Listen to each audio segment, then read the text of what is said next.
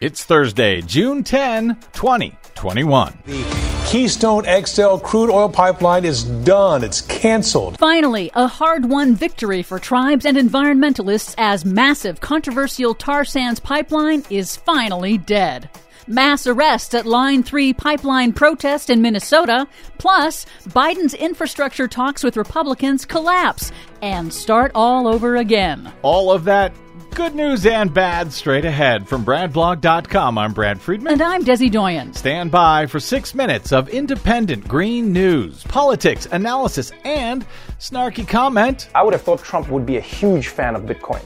I mean, it's a way to both hide dirty money and destroy the environment at the same time. What's not to like? Sounds about right.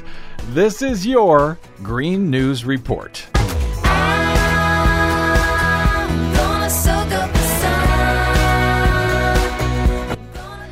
Okay, Desi Doyen. So, the 13 year dream of a massive 1,200 mile pipeline to ship 830,000 barrels of dirty tar sands oil each day from Alberta, Canada to refineries in Texas for shipping overseas amid catastrophically dangerous global warming due to the burning of fossil fuels is now what?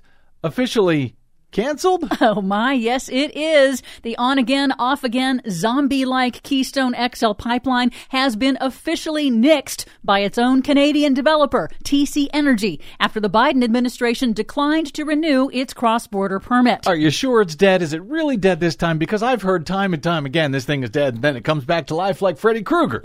yes, it appears to be really dead. It had originally been canceled by President Obama, then revived by President Trump. This marks a big victory for environmental groups, tribes, and landowners across the route who fought for more than 13 years to stop the project, arguing that the dirty tar sands oil it would carry posed an unacceptable risk to drinking water supplies and the environment and would worsen the climate crisis. TC Energy, formerly TransCanada, said that it would coordinate with regulators, stakeholders, and indigenous groups to ensure a safe exit from the project. And if there's anything I associate with TC Energy, it's safe safety Meanwhile, in Minnesota this week, police arrested hundreds of protesters blocking construction on the controversial Line 3 pipeline, owned and operated by spill plagued pipeline company Enbridge. Like the Keystone XL, Line 3 would transport heavy tar sands oil from Canada into the U.S. Native American tribes and environmental groups argue the pipeline isn't needed.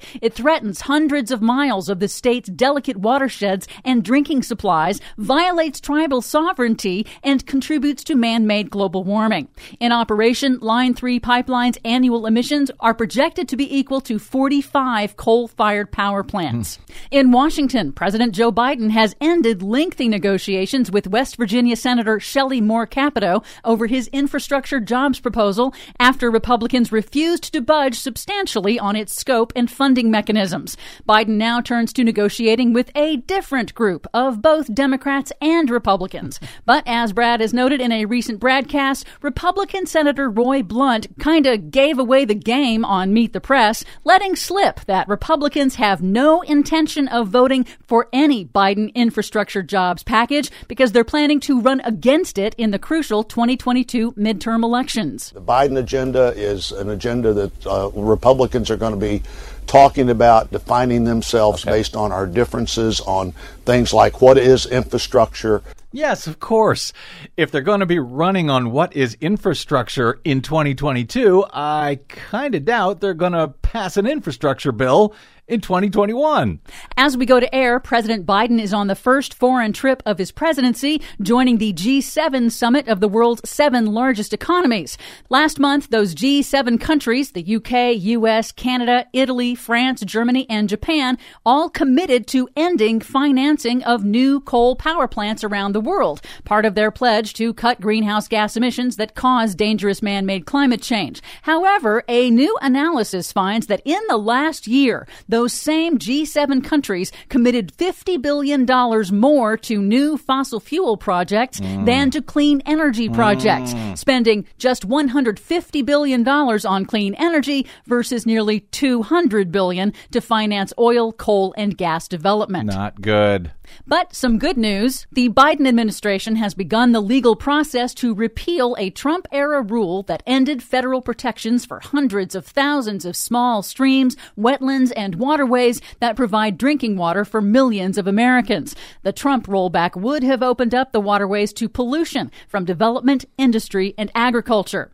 And finally, Maine has become the first state legislature in the United States to pass a fossil fuel divestment bill, directing its $17 billion pension fund and state treasury to divest from coal, oil, and gas investments. It is a major victory for climate justice groups. We'll take all of the victories we can get, especially the end of the Keystone XL pipeline. Indeed. For much more on all of these stories and the ones we couldn't get to today, check out our website at greennews.bradblog.com. I'm Brad Friedman. And I'm Desi Doyen. And this has been your Green News Report.